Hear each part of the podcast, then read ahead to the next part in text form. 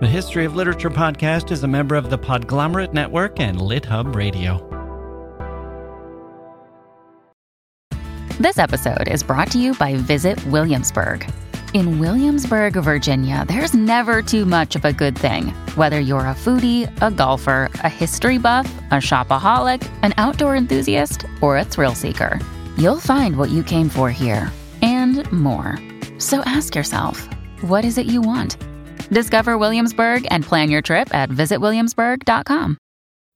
Hello. In 1852, just one year after publishing his nearly unrecognized masterpiece, Moby Dick, Herman Melville wrote the following quote, By vast pains we mine into the pyramid, by horrible gropings we come to the central room.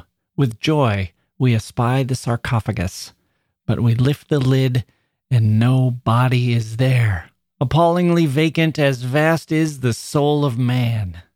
End quote. The soul of man, vast and vacant, and we, the searchers, eager to approach, appalled by what we see. What will we find at the heart of the novel Moby Dick? Has Melville uncovered something essential, or merely thrown a million shadows against an inscrutable wall? We count down essential questions five, four, three, two, and 1 today on the history of literature.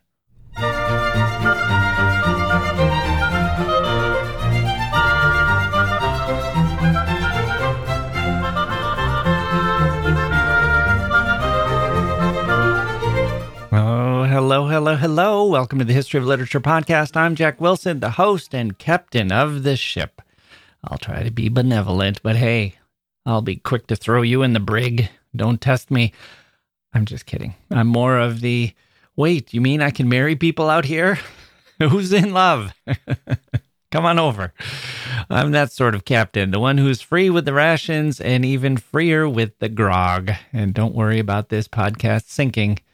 My shoes are nailed to the deck. You'll all have plenty of room in the lifeboats, and I'll be in Davy Jones's locker, podcasting all the way down. Perhaps. We have five more questions about Moby Dick. I won't bury the lead. The first question on our list today is Is Moby Dick the great American novel? But we aren't there yet. First, let's check in on our little Czech oddball, Mr. Kafka. Franz to his friends. We're looking at some of the 99 startling little factoids that his biographer shined up and put on display in the book Is That Kafka? And to select the number for us, we ask the gods of Google to randomize, randomize, randomize a number for us. Here we go. Google at the ready, 1 through 99. Plug it in and see what we get. Generate 25. 25, a good sturdy number, a square and a well, it's not a prime number, is it? An odd number, disguising itself as a prime, at least enough to fool me. Although a square is never a prime, is it? Is there a square that's a prime? It can't be. Except, well, wait, one. One number one. One times one is one. No, no, wait.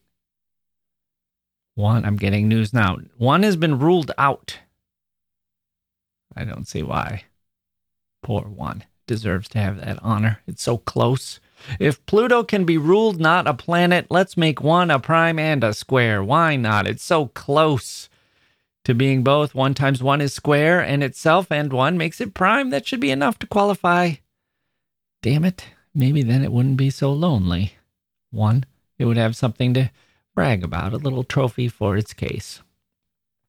Coming soon to an app near you. The History of Mathematics with Jacke Wilson, the podcast your math teachers beg you not to listen to. Okay, so number 25. While you're on a break, I will be furiously reading number 25, which it turns out is in the emotions section and is called Kafka Meditates on a Painting. Okay, surely he's normal when he does this, right?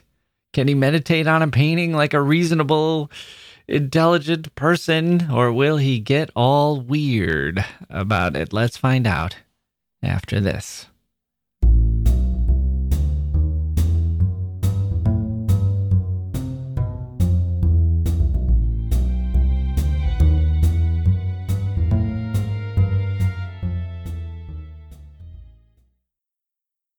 Hey grown-ups, The Cat in the Hat Cast is a new podcast from Wondery, perfect for the whole family. Join the Cat in the Hat and your favorite Dr. Seuss characters as they get whisked away on a new adventure every week. Fish dreams of creating his very own polite and quiet podcast. That is, until he gets a surprise visit to his Fishbowl podcast studio from the Cat in the Hat himself. And it becomes very clear that the cat has other plans for the podcast, and those plans are the opposite of quiet. The cat may be disruptive, but it turns out he's also a great help to get fish out of all kinds of predicaments. Bursting with music, silliness, and rhymes, the Cat in the Hat cast encourages us all to find fun that is funny in every episode. Sing along to new favorite songs, try your luck at Titanic tongue twisters, have some fun with wondrous wordplay, and most importantly, bring your family along for all of the adventures in the Cat in the Hat cast. Follow the Cat in the Hat cast on the Wondery app or wherever you get your podcasts. You can listen to the Cat in the Hat cast ad free right now by joining Wondery Plus in the Wondery app or Wondery Kids Plus in Apple Podcasts.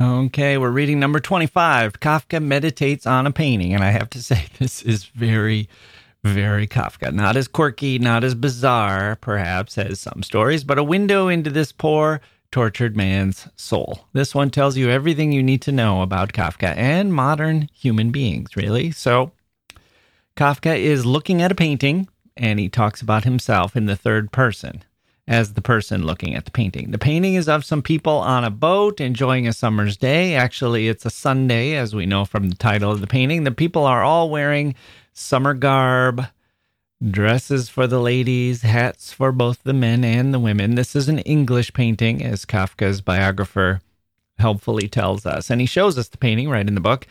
It's uh, more than one boat, actually. It's a small river or canal, maybe, crowded with boats and the people are smiling and laughing. And of course, Kafka doesn't imagine himself on one of those boats being among those people. He imagines himself standing on the banks, watching. Now, the interesting thing about this is that the painting's perspective is not of the river running from left to right, but from top to bottom of the canvas, almost as if your your viewpoint is that you're hovering over the river, standing on a bridge.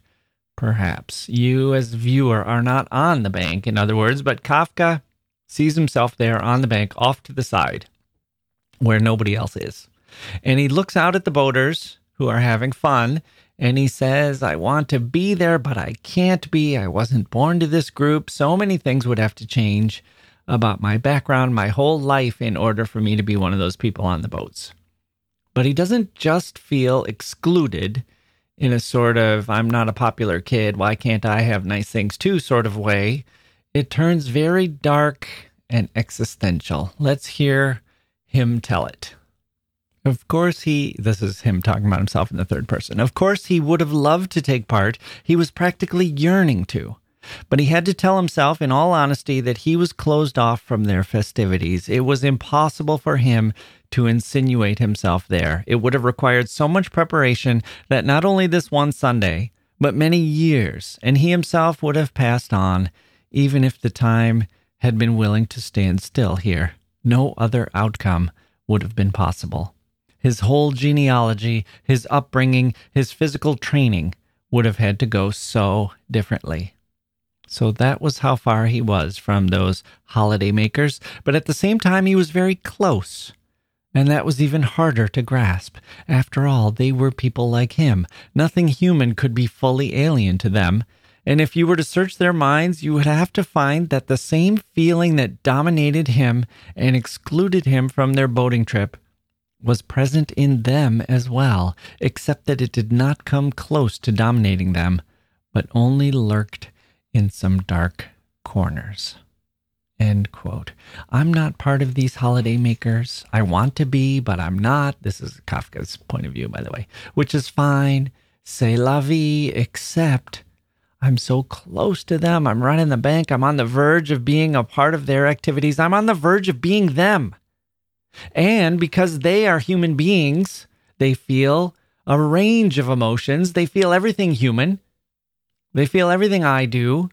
It's all part of their experience too, so they must know how I feel. That must be part of them. The feeling of exclusion must be in them as well. They must know it. This longing to be something or someone that one isn't. So, does that mean in that way we can connect as humans? Nope. No such luck. Because the difference is not that they can't feel that feeling it's that they are not dominated by that feeling, and I am. Look at Kafka. Poor Kafka. It's not that he's excluded, it's, it's that he's excluded but close. There are two divides in this brief little passage. The bank to the river, that's an insurmountable gap. One cannot cross it. You're on the boats having fun or you're not. And there's a divide between the type who can identify with feelings like alienation, but who doesn't live life dominated by it. Those are the happy people. And the other type, Kafka, who is completely dominated by this feeling, who cannot get over it. I get the feeling that Kafka, had he lived, had he been alive to see the readers who discovered him and revered him, would have said, Hmm, yes, I understand that you get it, but you really don't get it. Happy people don't. They can't. Maybe the only way to bridge the gap would have been for Kafka to become a happy person. Here we've thought it was the other way around, that he was trying to help the world see the darkness as he did. Maybe the way to view Kafka is that he was hoping for the world to show him the light, which he could never see, which I guess is actually his point. So there we go, back around. Circle complete. Kafka meditates on a painting, and we meditate on Kafka, and the world feels like Melville's vast and empty sarcophagus as we continue our search for the human soul. Let's see if we can find one in Moby Dick. Not in the whale, although that's an intriguing place to look, but the novel. Question number 10 on our countdown of 10 essential questions. Wait, I said 10. We're at number five. We did 10 through 6 last time. Question number 5 is the big daddy of them all. 5 is Moby Dick the Great American Novel. Hmm. Mhm. The Great American Novel, the GAN, the GAN as Henry James called it, the white whale of American literature. Well, that's that's sort of funny to say, isn't it? Maybe Melville should get the prize on that alone. That his novel introduced the white whale, which the great American novel certainly is, something that has obsessed people, novelists and critics alike. Something people are, those people like that are constantly chasing it, something that wins in the end. The concept of the great American novel is not harpooned and dragged to the side of the literary, liter, the good ship literature dead and killed with the spoils going to the hunter and the crew. It's the unfathomable beast that splinters the boat and swims away, waiting for the next fool to come along with his or her puny little vessel on the hunt once again. Are the other countries obsessed with the novel of their country? Is there a big movement to say, well, Who's written the great French novel or the great Mexican novel or the great Dutch novel? Is there a push to say, I've written the great American poem or painted the great American painting or made the great American film? With all caps, built the, or initial caps, built the great American sewing machine?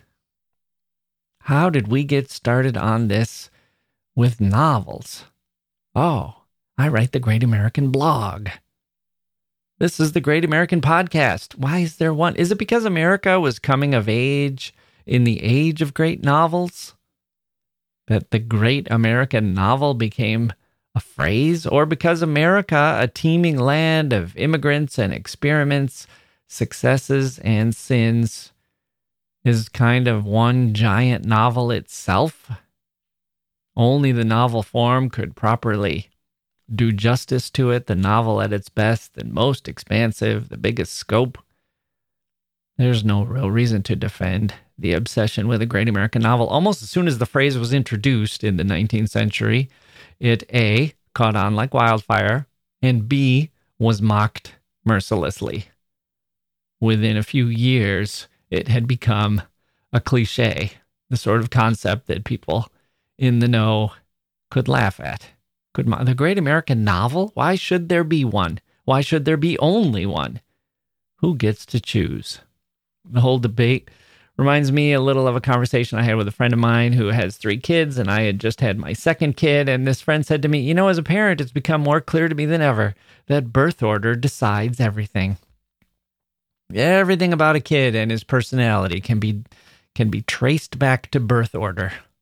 And I said, Oh, right, I see what you mean. The older child is the natural leader, and the younger one defers. And my friend nodded sagely. Ah, yes, birth order. And I said, But wait, I know families where that's not the case. The younger child, in fact, is so determined to get out of the older one's shadow that that he or she becomes an alpha type. A strong leader, stronger, the strongest. And my friend nodded sagely and said, Mm hmm. Birth order strikes again.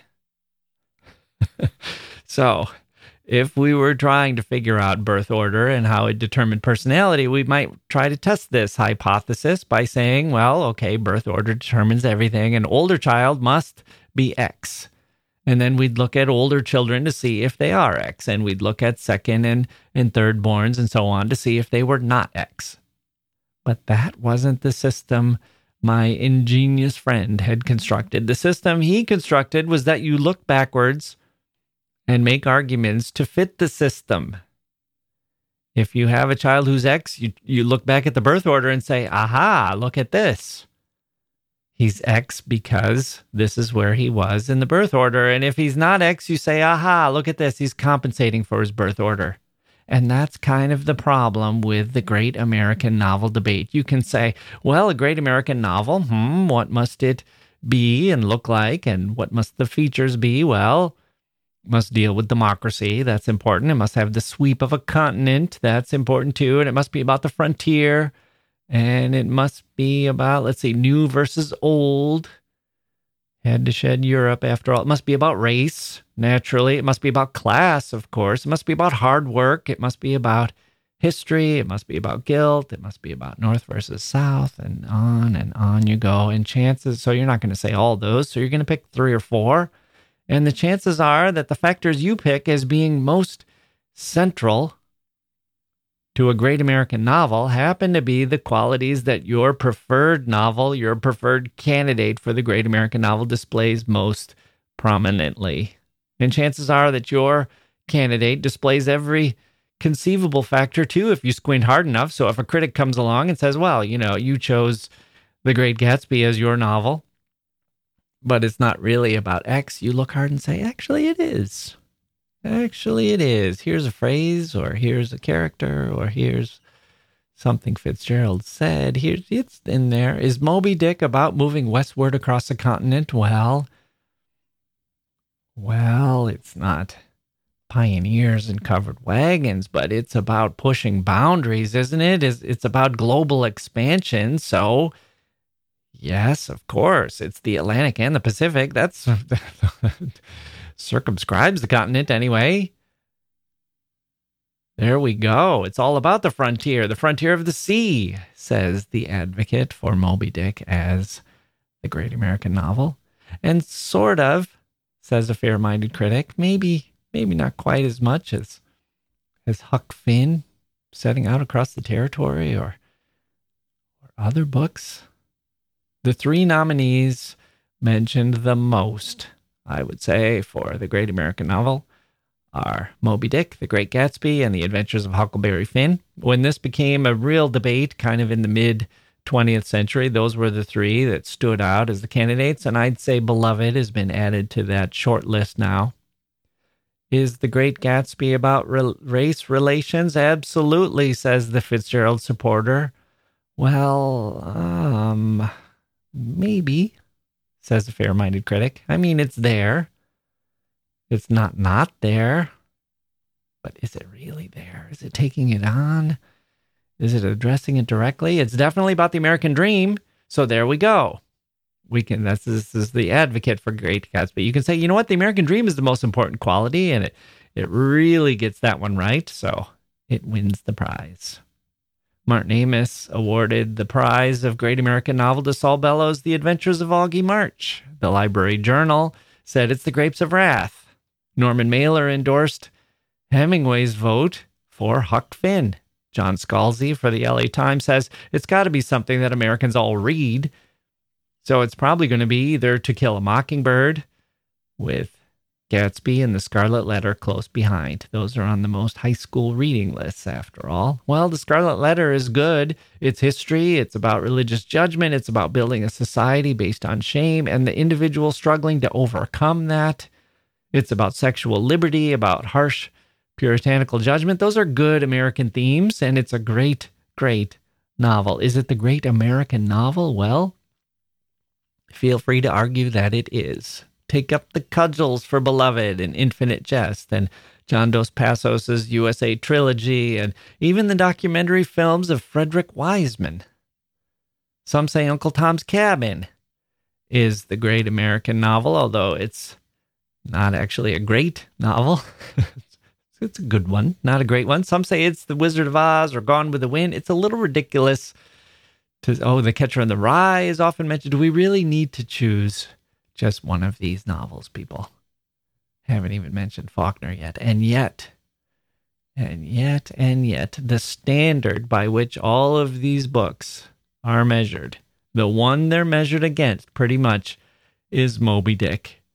It's the New York City of American novels. You can say that you like Boston or San Francisco or Los Angeles or Chicago or New Orleans or Seattle better than New York. And those are all great cities. But if you're making the case for, let's say, Philadelphia as the greatest Americans, as the great American city, you don't necessarily reach for the comparison with San Diego, right? You don't say, okay, Philadelphia is the great American city. Here's why it is and San Diego isn't. But in your argument, you will likely wind up explaining why Philadelphia is better than New York. Moby Dick is like that. It's been around for so long and it's such a rich book and it has so much in it, so many ideas, so many themes, so much to ponder and ruminate upon. So much of it is so closely tied to this crazy nation we have, the United States, with all of its strengths and weaknesses, that it's sort of the line in the sand. It's the bar that needs to be cleared. As Adam Kirsch wrote in reviewing a book called The Great American Novel by Lawrence Buell, there are a lot of there a, a bunch of different paths to writing the quote unquote great American novel. One is to be the opposite of celebratory. Great American novels, Buell wrote, quote, are not expected to be rituals of self congratulation like July 4 celebrations or Hollywood melodramas. On the contrary, the historical record suggests that serious contenders are much more likely to insist that national greatness is unproven, that its pretensions are hollow, and that the ship of state is going down. End quote. But then there's another path, the second path. This is the one, quote, the one originated by Moby Dick, the grandfather of all GANs, which tries to encompass all of American life in almost sociological fashion through sheer breadth of vision. They are sprawling performance of encyclopedic scope with multiple agendas from the ethnographic to the medical metaphysical. End quote. Medical physical. Metaphysical. That's not the only type of GAN. Buell identifies four or five, four or five. Having trouble with my pronunciation today. Buell identifies four or five types of GAN that are commonly used in arguing for a great American novel, but if it's your type, then Moby Dick is your book. Me, I'll go with an American shelf. 10 books at least, and probably 20 or more, but Moby Dick is definitely on it. Moving on. Our next question. Number four critical blindness. This flows out of our last question. If this is the great American novel, how the heck did everyone miss it at the time? You might go all meta and say, well, isn't that all the more American that critics overlook its strengths being being half blind is kind of an kind of an American trait after all, and people like happy stories rather than tragedies, and they like their entertainment easy rather than complicated. So, isn't it we? You could say it is American to treat a masterpiece this way. We don't miss bestsellers, but we might overlook genius. We're better at commerce than we are at art. Okay, set that argument aside. That's a little too clever for me. I'm just interested in this. Why would critics think that this, the great American novel, the granddaddy of great American novels or great American novel candidates, why would contemporary critics think that it was the work of a lunatic? Why, even today, does a prominent university press refer in its marketing materials to, quote, anyone attempting to read Moby Dick. End quote. Attempting? Do we attempt to read Lolita or The Catcher in the Rye or Blood Meridian? Maybe we do attempt to read some of the others often cited. Gravity's Rainbow, for example.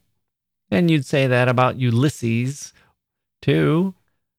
You'd attempt, people can attempt to read Ulysses or Proust those might be the greatest novels ever. So maybe that's a point in its favor. Maybe that there needs to be enough complexity that it's not just a simple thing. Gatsby, for all of its beauty, is kind of like a, a fable by comparison. It's extremely easy to read. The power comes later, sneaks up on you. I think for Melville's book, it's that the book is not smooth, it's raw and ragged. The experience of reading it changes on you. You think you're settling into a narrative, a straight journey, a quest where our hero is getting ready, hearing the call of the sea, and then you get all these interruptions and all this nearly undigested research. You get compendiums of different topics, and then bang, you're back on the ship. The captain is crazy. The chase is on, except it isn't. And the whale doesn't show up until the very end. You could say, well, that's more like life, isn't it? That's more like the real world, or that's more like America, however you want to argue it. But that's when you've accepted the book's greatness and you're looking backwards to explain why it's great. If no one told you anything about this book, if it had zero history whatsoever and not much pedigree other than it was written by an author who was known for his his best-selling adventure tales, you were reading it for the first time, you might think, "Ah, oh, they must have fired the editor over there at such and such press.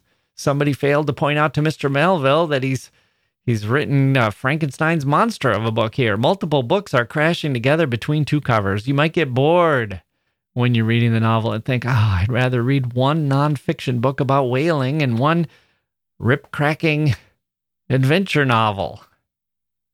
And in fact, that's what a lot of the reviewers did. This is an ill compounded mixture of romance and matter of fact, one reviewer wrote. But another reviewer kind of got it. He said, Who would have looked for philosophy in whales or for poetry in blubber? Yet few books which professedly deal in metaphysics or claim the parentage of the Muses contain as much true philosophy and as much genuine poetry as the tale of the Pequod's whaling expedition. It is not a mere tale of adventures, but a whole philosophy of life that it unfolds. Well, readers didn't buy it, literally. I'm reminded of a comment I heard about a professor reading a PhD dissertation, he wrote, This is incredible. It may be revolutionary. It may be. Not it is revolutionary.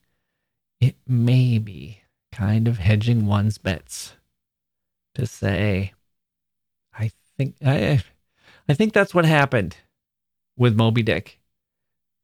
Early critics said this is an incredible book. Implied Maybe someday we'll think of it as great. Wake me or my grandchildren if that happens. But if not, that's okay too. There will be another novel that comes out next week and more next month, month and lots more next year. Okay. Let's take our final break and come back with our top 3 questions about Moby Dick.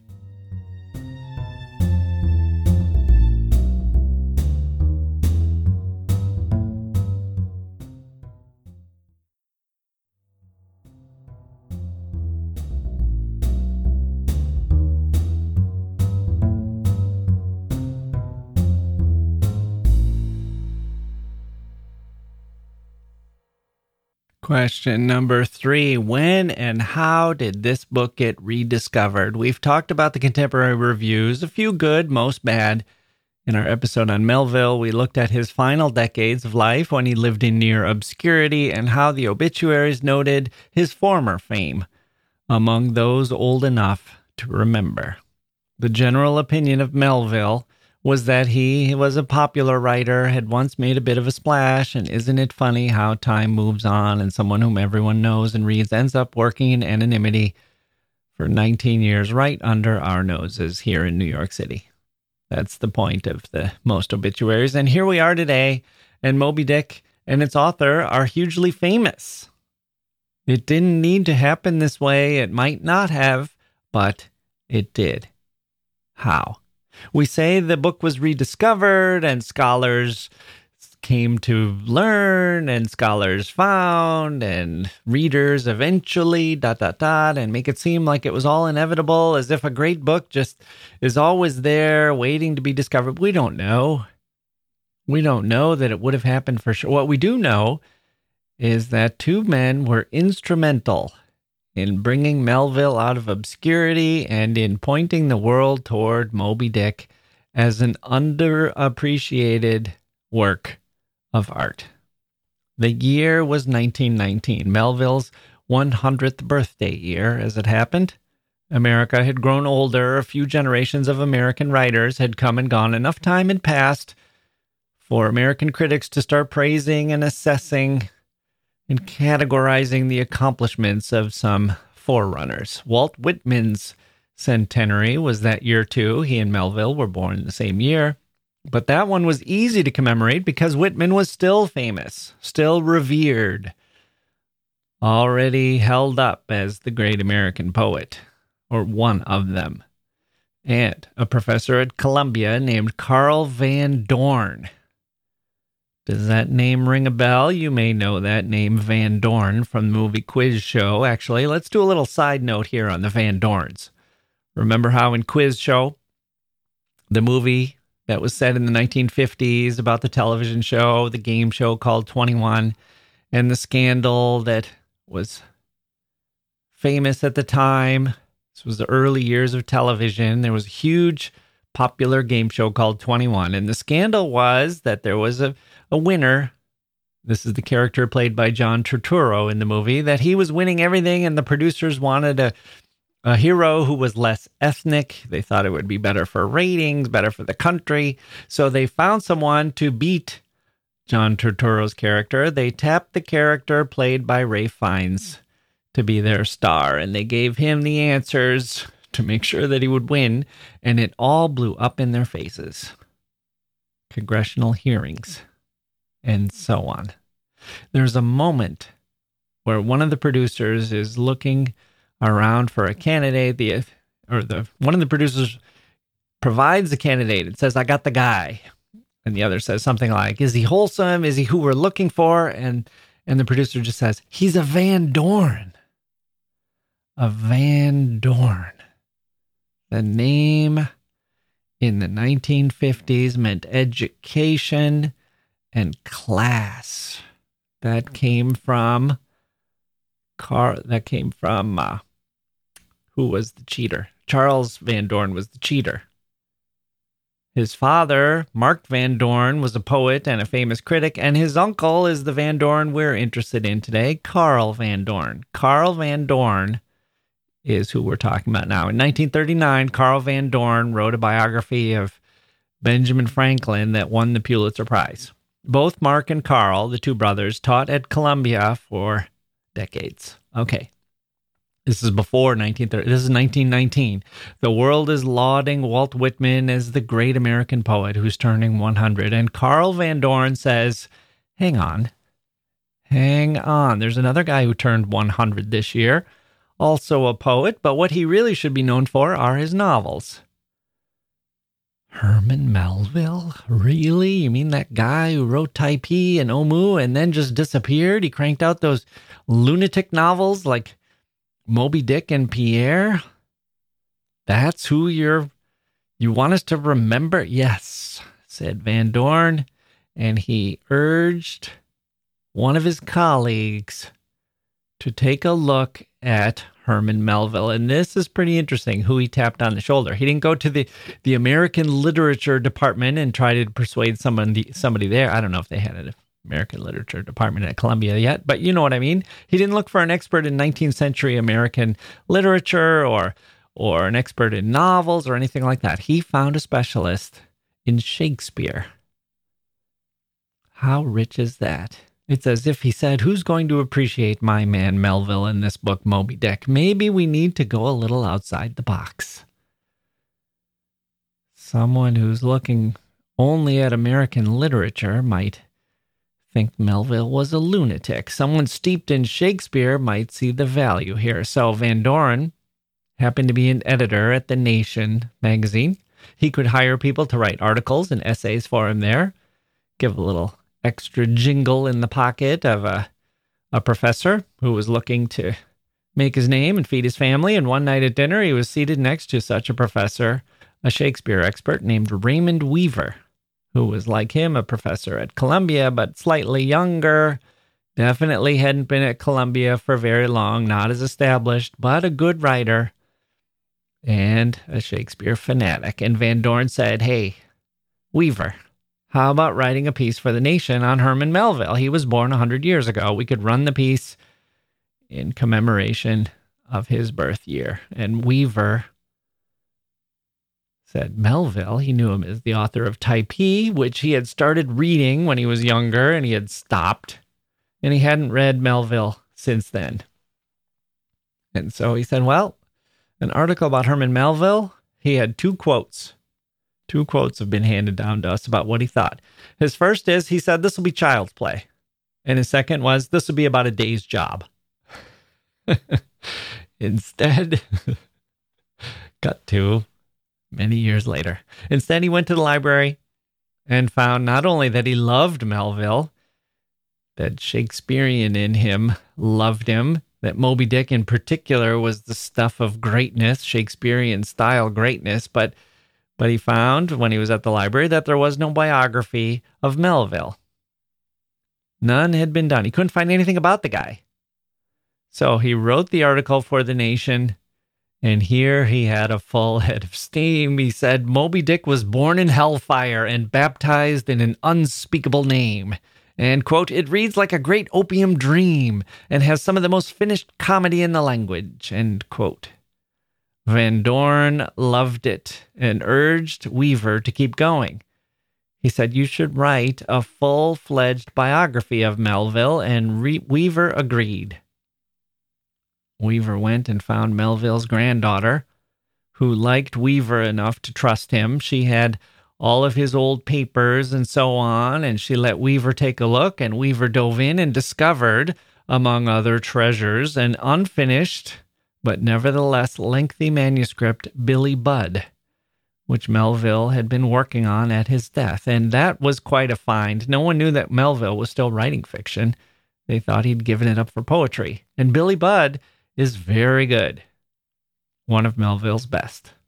Van Doren was working on Melville too in his own way, and so after that Nation article had whetted the literary world's appetite for Melville, the two of them each came out with books in 1921 that were very important in moving things along in terms of bringing Melville back into the public eye. Weaver's biography, which was called Herman Melville, Mariner and Mystic, was the first biography slash critical study of Melville, the first full length book on him, that is, and it sent lots of readers back to explore Melville's works, especially Moby Dick, which Weaver declared his undoubted masterpiece.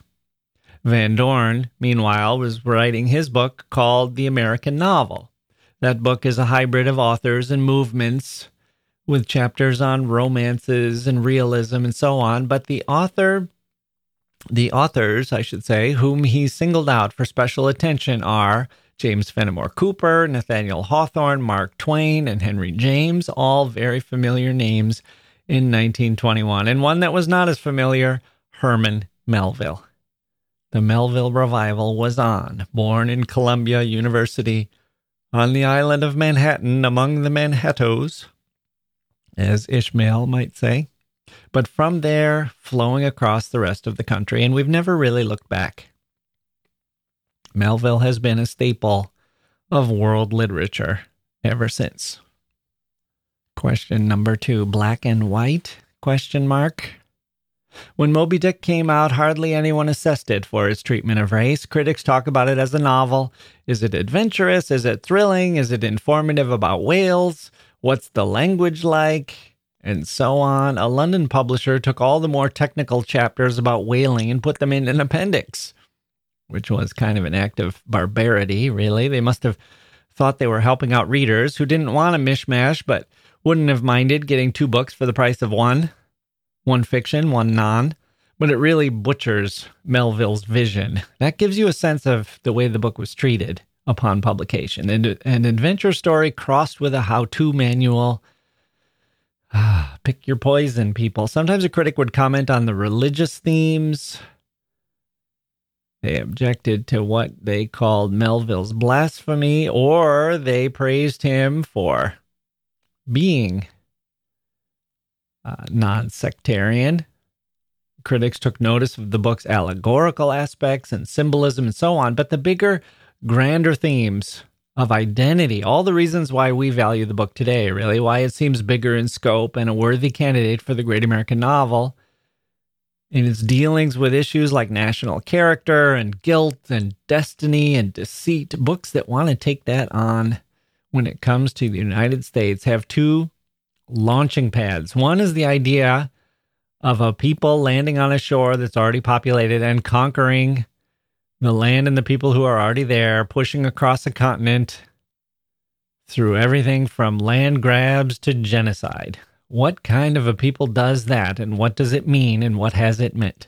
And the second thing, the second great launching pad, is the ownership of slaves, the institution of slavery, and the justification of of that institution by inventing all kinds of racial and racist theories and then living with that awareness, not just living with it by profiting by it. And then for the next century or two, living with that legacy. If you want to write the great American novel, young novelist, you'd better figure out a way to tackle topics like that because those two things haunt the United States and have been there since the beginning. We recognize that now. That's how we read. That's a factor in what we expect from literature and what we notice when it's not there. If Moby Dick were published today, a critic would go straight to the passages that deal with these themes and a few other topics too. They'd look at LGBTQ plus issues. There's plenty there to consider on this nearly all male floating vessel. But they would probably point out there are hardly any women in the book, which is a downside in my opinion. Not that an artist needs to write about anything just to check boxes or anything like that. I'm glad there there aren't women characters tacked on the way Hollywood will sometimes add a token character just because, just to reach a demographic or just to try to make some kind of point. But these are choices. These are choices and they're fair game for us to comment upon. The choice here is well, let's recreate the world as it is at sea, which is full of men and often men only. Okay, fine, fair enough. We don't need to dwell on it here. But if we're going to give Melville credit for having a multiracial cast of characters, we should also note that he's basically treating half of humanity, only half of humanity, is leaving out women altogether. Okay. And parenthetical rant. Okay, where were we? The black and white issues. If a critic today were reading the just published Moby Dick for the first time, that critic would go straight to the places that deal with race, where the themes of race prejudice, ignorance, redemption, original sin, guilt, revenge, fraternity, and so on. Look for those places where those issues like that are addressed and see how it's done. Graded on a curve, Moby Dick gets an A plus here for making that pretty easy to sink our teeth into. I don't mean that Melville is is some kind of visionary person or that he's right. Whatever that means. When you're talking about fiction, saying the right thing is sometimes not good fiction. Saying the wrong thing can be good fiction but saying something is necessary, isn't it, for a great book? A 21st century sensibility, as sensitive and aware as a professor today might be, or a, a reviewer, a cultural critic, a good blogger. I don't mean that Melville was was saying the things that a person like that might say. I mean as someone, as a novelist who is offering up raw material, thematic material as relevant for readers to consider, who's unafraid to address the thorniest of topics and demand that we deal with them. Melville is about as good as it gets for his era. I mean, one of the character one of the chapters is called The Whiteness of the Whale. there you go, people. In case you need a clue, in case you need a, a signpost, Let's have a chapter about whiteness.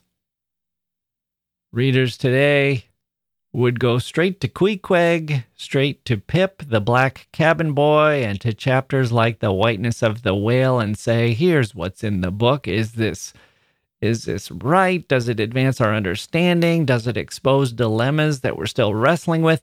Does it do these characters in this chapter do they surface issue has Melville surfaced issues that society sometimes submerges. What's in the novel? Is it the important stuff? Toni Morrison says that it's there, and she furthermore says that Melville, in her reading, always seems to have even more than he's trying to say, that he's trying to say, I should say, than what he actually says. There's more under the surface, there's more depth here, there's more. It's what we want from a great novel, isn't it? Not just that it stamps its dough with a cookie cutter and gives us a, a neat star or a snowman or some shape we recognize so that we say, oh, look at this, a snowman. We want our novels and our novelists to take all that dough, which of course is life itself, and say, my God, do you know what's actually in this stuff? Or I'm eating fistfuls of this dough unbaked. Look at me, I must have lost my mind. We don't want the routine and the neat, the precise cookie cutter that we already know. We want the jarring and compelling. We want to be shaken out of our stupor. We want the unexpected. But that doesn't mean absurd. Sometimes that means clear sighted. Sometimes that means shaking off the conventional thought and seeing things for what they are. Getting to the heart of things, boiling it down, and presenting it for. I'm reminded of the great line in Dostoevsky, Brothers Karamazov. And the character is asked, Why do you hate so and so so much? And the character responds with what Dostoevsky's narrator says is with shameless impudence. He says, I'll tell you, he has done me no harm, but I once played a nasty, dirty trick on him, and I have hated him for it ever since. End quote. I have hated him for it ever since. He didn't do anything wrong. He did me no harm. And yet, Something in me played a nasty, dirty trick on him, and I hate him for it, for the trick I played on him. It's an astonishing encapsulation of human psychology toward others. This thing that happens, this feeling we have of being selfish or cruel, whatever in us drives us to do it, and then whatever in us drives us to try to justify it the guilt of the shame of that. The shame of our dirty trick that turns into hatred for our victims. It's not really about the victim at all. He did nothing wrong. He did me no harm. It's about the perpetrator. Apply that feeling to a society, and you have one of the central stories of the American experiment. It's not the only story. There's a lot of good too, but it is there that feeling, and Melville knows it, and he puts it firmly into the pages of his book. There are lots of moments to choose here as examples. Melville or Ishmael says Queequeg is George Washington cannibalistically developed. Or, in other words, the exterior and trappings might be different for Queequeg because he was raised in a different culture, but he's as noble and heroic and dignified as the finest examples that we can come up with. George Washington. When he and when Ishmael and Queequeg, having bonded as something like brothers or friends or comrades or spiritual spouses, take your pick, when they walk through town looking for a ship to board, Ishmael says, quote, For some time we did not notice the jeering glances of the passengers, a lubber like assembly, who marveled that two fellow beings should be so companionable, as though a white man were anything more dignified than a whitewashed Negro. End quote. Look to character, to personality, judge based on content and actions, not on anything as unimportant as skin color. That's Ishmael's point. Keep that in mind when you read The Whiteness of the Whale, where Ishmael runs through all the places in history and culture where white is equated with goodness and purity, including on the surface, on the skin of European descended people, or in his words, this preeminence in the color white applies to the human race itself, giving the white man ideal mastership over every dusky tribe. End quote. Aha. One says, My God, Melville. Just like all the rest, isn't he? Here's Ishmael casually advocating for white supremacy, the white man's burden, justifying colonialist expansion, etc. But the passage is much slippier, slippier much more slippery than that. It's much more thoughtful and thought provoking. And best of all, it's not a casual aside, it's at the heart of the book. It is, of course, from chapter 42, The Whiteness of the Whale, which begins what the white whale was to Ahab has been hinted. What at the time he was to me as yet remains unsaid. A few sentences later, Ishmael says, quote, It was the whiteness of the whale that above all things appalled me. End quote. He worries that he can't fully express why, and he says, How can I hope to explain myself here, but in some dim, random way explain myself I must, else all these chapters might be naught. End quote. If I don't deal with this, nothing else matters. Now, I cheated a little when I selected that quote before about this preeminence in the color white applies to the human race itself. I hope critics don't stop there. Most of them probably don't, because as Toni Morrison pointed out, the phrase does not begin with this preeminence in the color white. It begins with the word though. The whole paragraph uses this construction, though, though kings were pulled on white steeds, and though white is the color of Easter, and so on. It's, but you know what? I called this a paragraph. It's really just one sentence. I haven't read much of Moby Dick aloud, so why don't I read this sentence? It's a tour de force, one of the greatest sentences I have ever read in a novel. I'll read this one. Pause for a moment, and I'll pause for a moment after I read it, and then I'll read the sentence after it. Together, these two sentences that I'm going to read are 500 words, precisely and exactly 500 words, which I don't think is intentional, but which feels significant to me nevertheless. It's the length of a brief essay, a Shakespearean prose poem, a history lesson, a 500 word Carlylean look at Moby Dick, at the whiteness of the whale. And it makes me want to end the show with it, although I did promise you a top five, and I still have one more to go. We're still on number two. I'm not sure number one is going to top this drop the mic sentence of Moby Dick's, but we'll see. So maybe we'll. Somehow we got to get out of here. maybe we'll just cap this off, hit the theme, hit the theme song and get out. Find some coffin to cling to and float away to safety. We have been stove by a Melville, sir. Okay, here we go. One sentence to rule them all. Here we go. Quote Though in many natural objects, whiteness re- refiningly enhances beauty as if imparting some special virtue of its own, as in marbles, japonicas, and pearls, and though various nations have in some way recognized a certain royal preeminence in this hue, even the barbaric, grand old kings of Pegu, placing the title Lord of the White Elephants above all their other magniloquent descriptions of dominion, and the modern kings of Siam unfurling the same snow white quadruped in the royal standard, and the Hanoverian flag bearing the one figure of a snow white charger, and the great Austrian Empire, Caesarian, heir to the overlording Rome, having for the imperial color the same imperial hue, and though this preeminence in it applies to the human race itself, giving the white man ideal mastership over every dusky tribe, and though Besides all this, whiteness has been even made significant of gladness,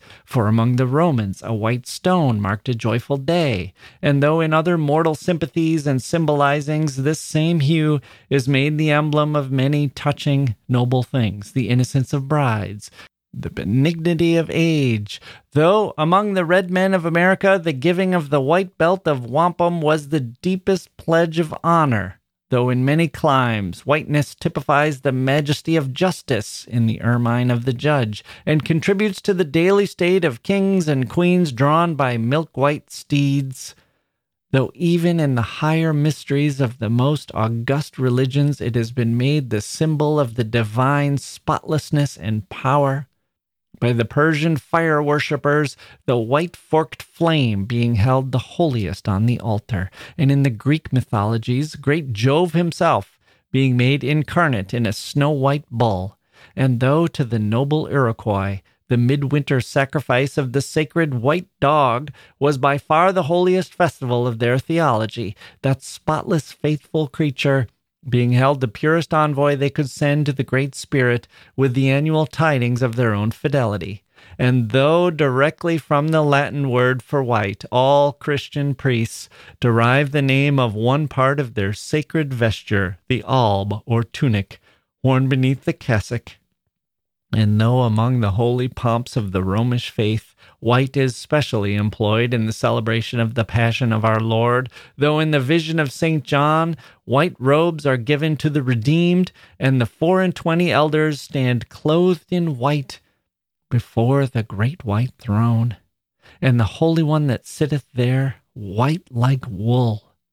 Yet for all these accumulated associations with whatever is sweet and honorable and sublime, there yet lurks an elusive something in the innermost idea of this hue, which strikes more of panic to the soul than that redness which affrights in blood. End quote. For all of those associations we have, everyone listed, where white is good and pure and power and divinity. There's something that is panicking to the soul, more panicking than the redness of blood. And then that's all one sentence, what I read. And then the next sentence is this elusive quality it is which causes the thought of whiteness when divorced from more kindly associations and coupled with any object terrible in itself, to heighten that terror to the furthest bounds. End quote. What do we want from a novel? Is it to serve us up platitudes? Is it to ignore the darkest corners of human history, human psychology, and the human spirit? Or is it to explore all of it, shadows as well as light, heartbreak as well as romance, cruelty along with kindness? I think the answer speaks for itself. We have Ishmael and Ahab and lots of white people floating on this ship. We also have Queequeg, several other representatives from far off lands, and Pip, the black cabin boy who serves as a kind of fool to Ahab's Lear, speaking truths in his madness. Ahab is insane. He's monomaniacal, a floating dictator, the emblem of human beings at their very worst. The only time he shows any kind of goodness is in his feelings toward Pip. Pip goes out on a whaleboat with Stubb. When another crew member is injured, Pip has to go. This isn't his natural job. And by the way, this is a hugely dangerous job. These are the little boats that are rowed out. And then when the whale is harpooned, the line goes unfurling off into the sea as the whale, they hope for the whale to tire out, and the whale sometimes dives and can pull these little boats down with him. The whale goes on a Nantucket sleigh ride, as we heard last time.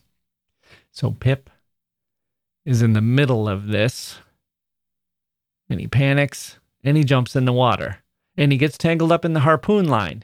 And Stubb, the second mate, orders the line cut, which means they lose the whale at the other end of the line. And he tells Pip, remember, this is 1851, slavery is still legal in the South. And Stubb says, Pip, don't do that again. We can't afford to lose a whale to save you. You're worth less than a whale, he says. He says, a whale would sell for 30 times what you would sell for in Alabama. Pip, Alabama, of course, being a slave state, it's a world where a human being is not a human being. He's an object that can be valued based on market forces, just like a whale. We can think of all the parts of a whale, weigh the whale, add it up, how many barrels of oil, how much uh, ambergris, how much whalebone do we get out of this, how much blubber, and so on. It's like saying to Pip, we'd save you if it was just the rope, we'd probably save you. You're worth more than that. And we know what you're worth because we know what you would fetch in Alabama. So, what happens? They go out again. Pip again leaps out of the boat in a panic, and Stubb moves on. Sorry. Sorry, Pip. We told you. We told you what you're worth. Can't argue with it, can you? The market is valuing you, the market in Alabama, and we have a market to to tell us what a whale is worth. We got to go with the whale. The whale's worth more. They leave Pip in the water to die. The Pequod happens to pass him and saves him. Pip, after that, descends into a kind of madness. He wanders around the deck of the ship crying out, Pip, reward for Pip, which is a novelist, the novelist Melville, working with all of his powers. He's Pip reward for Pip. He's echoing the language on advertisements for slaves at the time, for slaves being returned, which of course is not just a novelist's trick. It is what Pip would have in his mind, isn't it? That's the world he's grown up with. That's the world he's grown up in. Melville is cutting very close to the bone here. And he's not doing it from the safety of the 21st century. He's doing it in 1851. It's no wonder critics at the time didn't comment on this passage much. It was either too close to notice or too painful to dwell upon. Pip, reward for Pip, I'm just an object, he might as well have been saying. You people, all of you humans who prattle on about love and generosity and charity, who claim to be living according to Christ like principles. Remember, Ahab is a Quaker, the most pacifist of all the, the Christianity strands, famous for its passivity, or pacificity, I should say and they were all ready to just move on. This is Stubb's world. Hmm. Do a little back of the envelope calculating here. Whale, worth a lot. Pip, not worth as much. And Pip is saying, just like you'd sell me in Alabama, just like you post rewards for my return here in the land of the free, or its floating equivalent anyway, it's microcosm of the land of the free and you were just willing to let me die. His madness is like Shakespeare's fools, full of truths that no one else has the guts to say. And it's the one place where Ahab's Grinch like heart awakens. He says, quote, Oh, ye frozen heavens, ye did beget this luckless child and have abandoned him. Here, boy, Ahab's cabin shall be Pip's home henceforth. Come, I feel prouder leading thee by thy black hand than though I grasped an emperor's. End quote. What do we want from a novel? It's to present ideas like this for us to grapple with, isn't it? We might agree, we might disagree, we might disagree with Melville, we might disagree with one another in our interpretations of what this is saying and what this means, but our powers are being called forth, as one of our History of Literature podcast heroes, Dr. Johnson, would say. Andrew Delbanco, a modern day biographer of Melville, was writing just at the start of the 21st century. I think he would say this about the 21st as well as the 20th century. But he said, quote, Melville was a 19th century author writing for a 20th century audience. He used stream of consciousness long before Stein or Joyce. He acknowledged America's predatory power as well as its great promise. He defied convention in writing about sex. And perhaps most shockingly of all, he took seriously the possibility of a godless universe. In his time, there was a limited market for these insights and innovations. End quote. Which brings us to question number one Call him Ahab. We started with Call him Ishmael.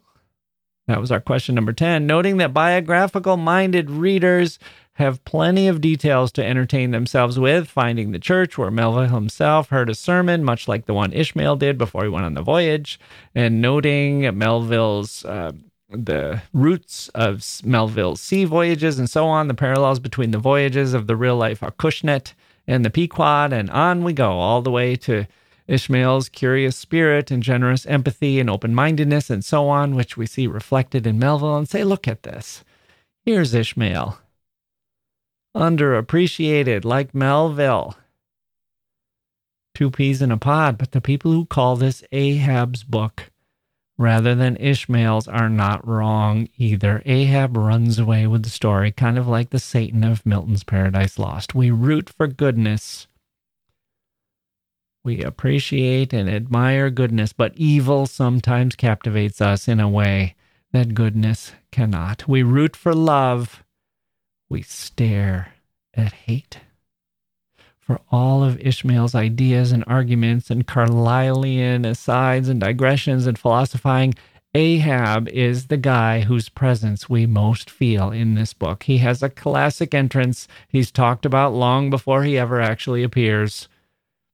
He's more than mysterious, he's unfathomable. We can say that he has a motive for his obsession, the whale got his leg, but that doesn't begin to explain it.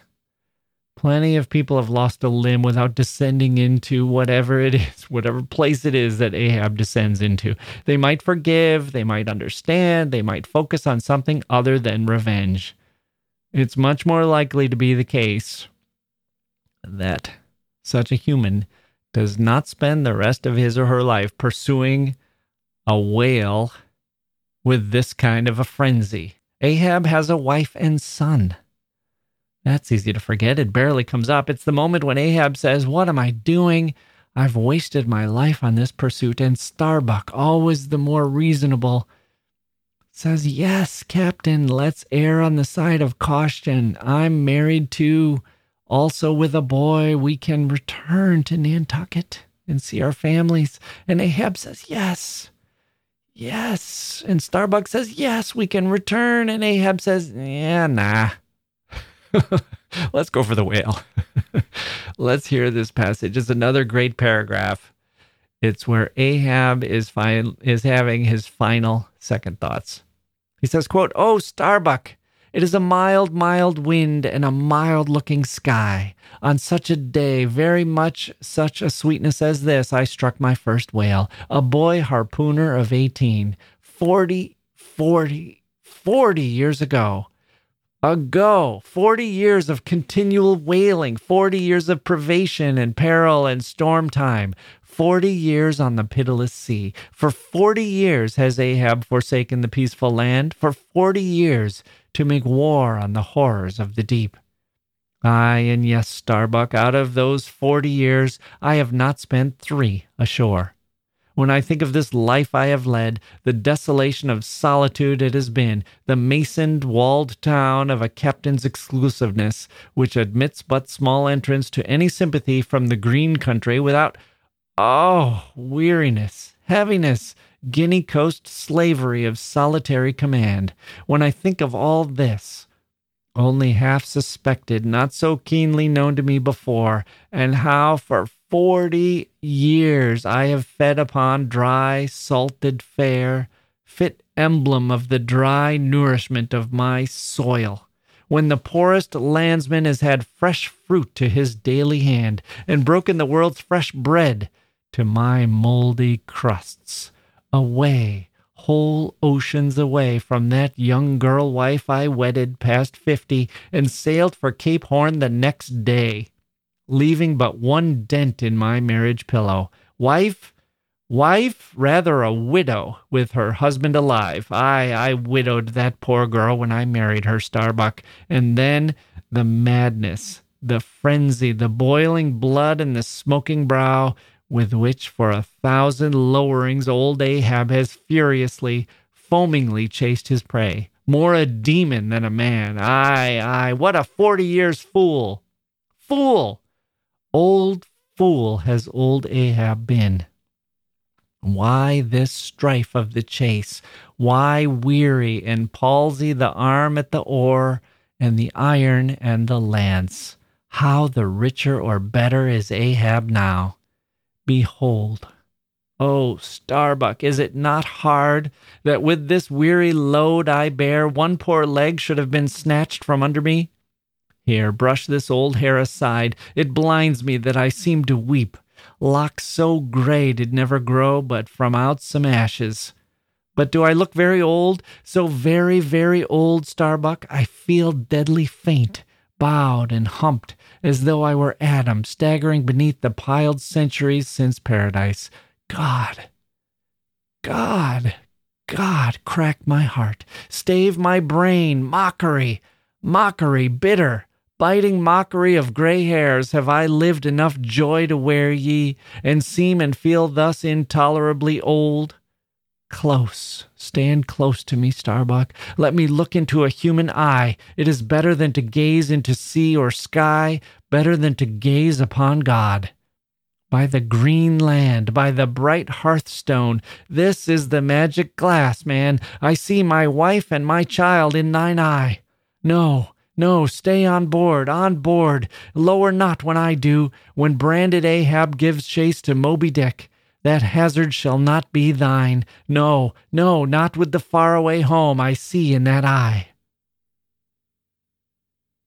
And Starbuck says, Yes, noble soul, grand old heart, after all, this is just a fish. Don't give away your life for this evil fish. Don't give away your life and ours. We can go back to Nantucket and grow old together, be with our families. And he says, Captain, Nantucket has some mild blue days.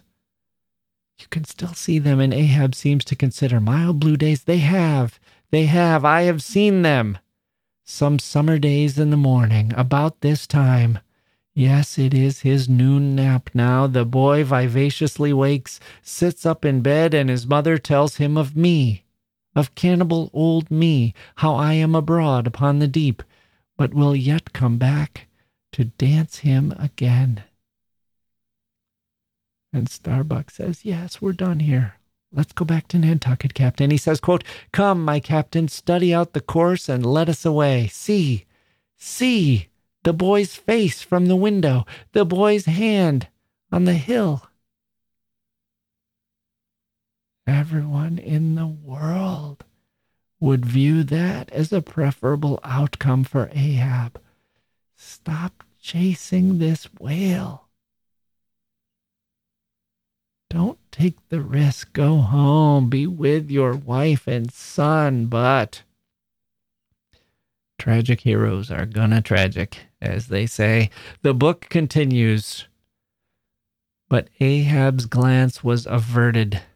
Like a blighted fruit tree, he shook and cast his last cindered apple to the soil. What is it? What nameless, inscrutable, unearthly thing is it? What cozening, hidden lord and master and cruel, remorseless emperor commands me that against all natural lovings and longings, I so keep pushing and crowding and jamming myself on all the time, recklessly making me ready to do what in my own proper natural heart I durst not so much as dare? Is Ahab Ahab? Is it I? God or who that lifts this arm? But if the great sun move not of himself, but is as an errand boy in heaven, nor one single star can revolve but by some invisible power, how then can this one small heart beat, this one small brain think thoughts, unless God does that beating, does that thinking, does that living, and not I? By heaven, man, we are turned round and round in this world like yonder windlass, and fate is the handspike, and all the time, lo, that smiling sky and this unsounded sea. Look, see yon albacore, who put it into him to chase and fang that flying fish. Where do murderers go, man? Who's to doom when the judge himself is dragged to the bar? But it is a mild, mild wind and a mild looking sky, and the air smells now as if it blew from a faraway meadow. They have been making hay somewhere under the slopes of the Andes, Starbuck, and the mowers are sleeping among the new mown hay. Sleeping? Ay, toil how we may, we all sleep at last on the field. Sleep? Ay, and rust amid greenness as last year's scythes flung down and left in the half cut swaths. Starbuck! But blanched to a corpse's hue with despair, the mate had stolen away. I wanted to say in this question number one, I wanted to say there's a side of Melville that was similar to Ahab. Essentially, Raymond Weaver wrote in that first article for The Nation Melville was a mystic, a treasure seeker, a mystery monger, a delver after hidden things spiritual and material. It was Melville's abiding craving to achieve some total and undivined possession of the very heart of reality.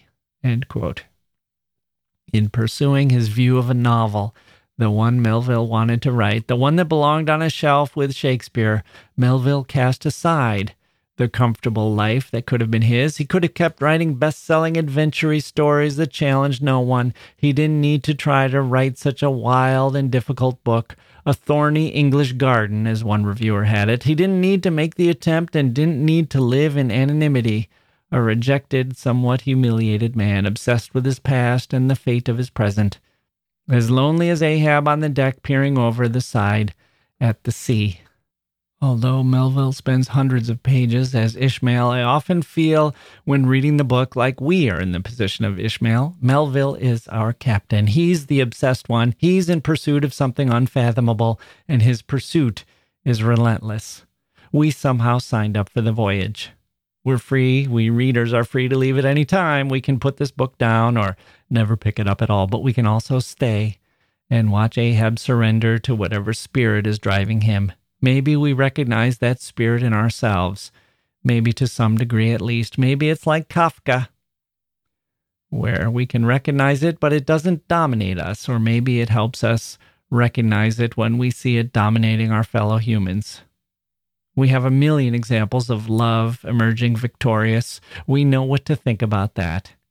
But here's a hero in Ahab who finishes where he began, whose final speech contains these words To the last I grapple with thee, from hell's heart I stab at thee. For hate's sake, I spit my last breath at thee. And we're Ishmael watching this happen. We're the mate stealing away from Ahab, blanched to a corpse's hue. That blood has drained from our faces. We know what we're seeing. Is it I, God, or who that lifts this arm?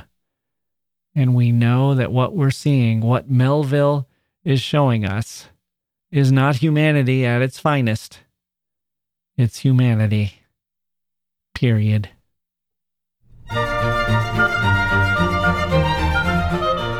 And that's going to do it for this episode of the History of Literature. We'll be back soon with some non Melvillian episodes. Thank goodness. Moby Dick is exhilarating but exhausting too. I've been in kind of a funk rereading it and planning to talk about it. Where to begin? I hope we began in the right place and and ended in the right place too, and maybe covered some good territory along the way. We will have some interviews coming up shortly for you. Lots of good guests are on tap talking about some incredible authors. I was thinking maybe Margaret Fuller might be a good one with Willa Cather shortly thereafter, along with our uh, early Black Lives interview, and then Elizabeth Bishop. And maybe the only thing that will nudge me off that course as I look it over now is the fact that it's an awful lot of Americans in a row. So maybe we'll sneak in a little Catullus, travel back to ancient Rome for that, or sprinkle in a little Milton. Why not? Always room for more Milton on